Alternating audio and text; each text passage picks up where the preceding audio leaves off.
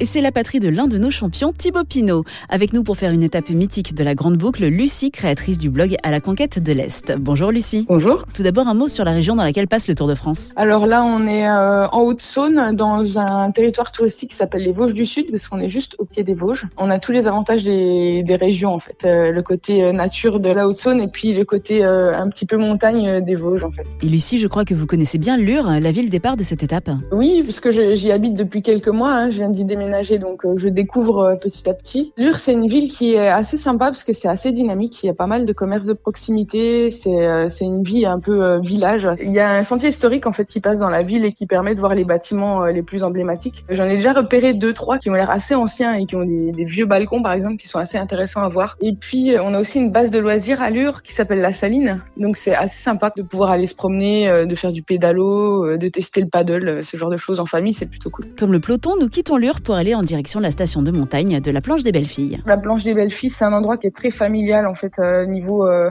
activité. Ils proposent notamment un relherbe. Alors c'est de la trottinette avec des grosses roues et on dévale une pente comme ça euh, avec des bosses et tout, c'est assez rigolo.